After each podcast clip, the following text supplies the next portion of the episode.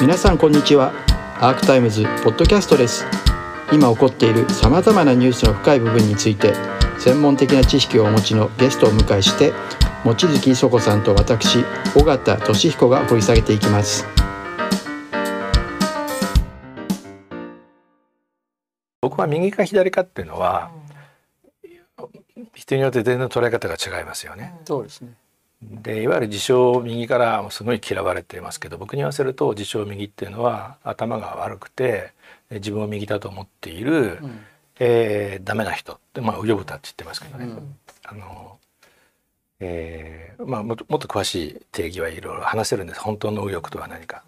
あでも鈴木邦夫さんがね亡くなったので、ね、あの僕は77年に鈴木邦夫さんのあの「ハラハラ時計と狼」っていうデビュー作の本を読んでものすごい大きな影響を受けてるんですね。うん、で、まあ、まあ彼は新右翼を立ち上げた人だけどこれはまあニューライトでもあると同時にあの真実の、うん、トゥルーライトでもあるっていうことです。うん、で、えー、真の右とはうんとね 彼の言葉はちょっと違うんだけど少し皆さん分かりやすく言い換えると息に感じる存在が右なんです。彼は情動の連鎖って言ってます、えー、まあ、淀川ハイジャック事件に息を感じた三島由紀夫があの自決の事件を起こしそれに息それを息に感じた者たちが反日武装戦線狼としてテロを行いそれにまあ息を感じたそれに息を感じた野村修介が経団連立てこもり事件を起こした。これあの左右にまたがってある種の浄土の連鎖が起こってるんですね。でこの浄土のその連鎖にあの敏感なものが右だっていうことなんですね。でまあ例えばよく 右がまあ例えば首相を暗殺した時に「問答無用」と言ったつまり言葉じゃない、うん、てめえの佇まいが気に食わないみたいなものなんですけど。でまあこれはまあもともとは古い伝統がある考え方でねあの周知主義、えー、知識の知って書いてインテレクチュアリズムって言うんですけどに対するボランタリズムっていうのは主義主義、で人間の人間というよりもあの神様や、えー、人間やあまたのものの本質はどこにあるのか知識にあるのか、えー、それともあの意志意欲っつってもねこれは皆さんの思ってる意欲とは違っていて中からその力が湧くっていうねその力、まあ、バーチュー、まあ、ビルトゥですね、うん、ラテン語で言えばそこにあの神羅万象の本質があるのか知なのか力なのか力っつっても権力のことじゃなくて内から湧き上がるあのものです。あのなかなか伝わりにくいんですこれがね。でもまあ鈴木邦義はそういうことをおっしゃってて本当だなと思い、たまたまその後僕ギリシャ哲学を勉強したってこともあって、ああこれって本当にあの2500年以上前からの伝統的な思考としてあるんだなと思ってあのだから例えばね三島由紀夫ってもともとギリシャに詳しい人ででしかも右って言われてますけど愛国教育に大反対の人なんですね。それはなぜかっていうと日本人が一夜にして天皇主義者から民主主義者に変わるような、まあ、空っぽな人々だからなんですね。でなぜ空っぽなのかっていうとみんな一病一番病だからだっていうふうに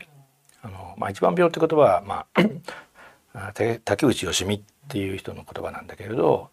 まあ、単純に言えば、まあ、ポジション取りのために、ねえー、周りが天皇主義者が偉いと思ってる時には「はい僕が天皇主義者です」しかも一番の周りが民主主義者だらけだらけになると「はい僕こそが一番の民主主義者です」っていうようなそういう空っぽな人間たちが日本人なのであるってことを言っている。でだからもし愛国教育をすればどうなるかっていうと「はい僕こそが一番の愛国者です」っていうね空っぽ野郎がまあポジション取りでものを言うっていうことになるだろう。でこんなものは右でも何でもないっていうふうに言ったっていうことはその人がねまあイデオロギーとして右的であるか左的であるかってことは実はどうでもいいんだっていうのが三島の考え方。でそれは、えー、完全に 鈴木邦吉に継承されていて、で僕の師匠小室直樹氏も全く同じ考え方をしていて、で遡ればえーまあ、初期初期ギリシャっていうのは実はあのスパルタとの戦争にアテーネが負ける前までのギリシャのことを言うんですけどギリシャの思想にあるいはギリシャの哲学に表明されたことでもあるんですねっていうことで今ちょっと鈴木邦義のことを説明してで僕はその意味で自分はかなり右だと思っています。で右の特徴はねえー、もうほんでざっくり言うと社会の制度をどんなに良くしても人は幸せにはなれないっていうふうに考えることなんですね。でもちろん、えー、制度によって貧乏だとか病気を治してもらえないとかっていうことがあるのは不幸に決まっている。だから制度を直しちゃいけないっていうことではなくて制度を直すのがいいんだけれども制度を直しさえすれば人は幸せになると思う、えー、人間を嫌うのが、まあ、真の右えー、それは三島にとっても鈴木邦夫にとっても、僕にとっても同じなんですね。でそれはなぜかっていうと人間の意志意欲力って非常に理不尽なものでね必ずしも合理的なものをよくしないでしょう。例えば恋愛を考えてみれば分かりますよね。あのまあ恋愛ってもともとはねあの情熱愛ねラブアースパッション、えー、まあ、これ正しく訳すと、まあ、塾ですね。パッション。パッションっていうのはあのみんな情熱っていうふうに訳してるけどちょっと違っていて塾としての情熱愛、えー、自分にはどうしようもなく背負ってしまう思いのことを言うわけですよね。でそれゆえにどう考えても、えーまあ、世間が反対しまくるような身分的にありえないような恋愛をして認められないから駆け落ちをしてみたいなことって、まあ、16世紀でシェイクスピアとか、まあそうね、18世紀の近松門左衛門近松判事とかってここの東西ありますよね。でも愛の情熱ってねあの幸せにするものですよね。しかしその結果は多くの場合周りから見ると悲劇。しかし当人にとっては享楽っていう面があったりしますよね。でこれをまあ、普遍っていうかね広げて考えると人々は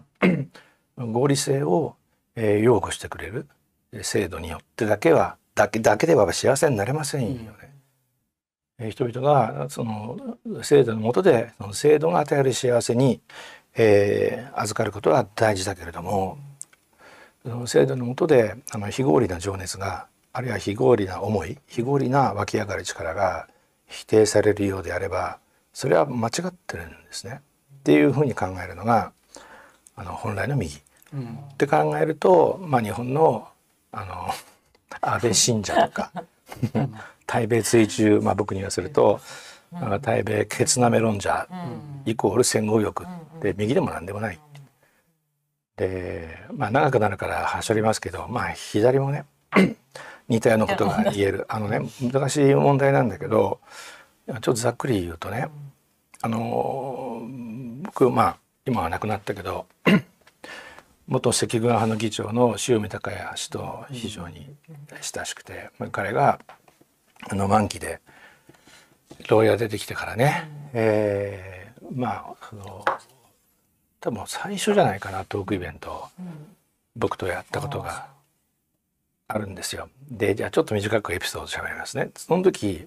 塩見隆也氏は私は間違っていたと私の信じていたイデオロギーは非人間的なマルクス主義だった私はこれから人間的なマルクス主義者になる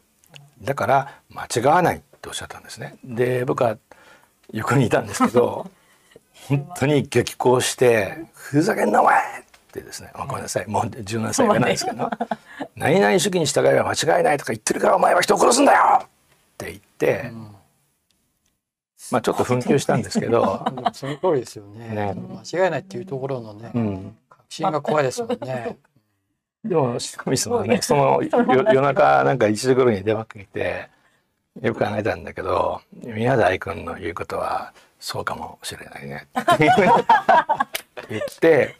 ああ そうですかよよよかった」っつって今度また半年後に夜中に電話がかかってきて「宮台君僕はもうマルクス主義者であることはやめた」わかりました。じゃあもう何々主義者じゃないんですね。いや僕はね縄文主義者になったんだ。えっとまた主義者ですか？とか言ってちょっと頭を抱えたこれもあるんですけども。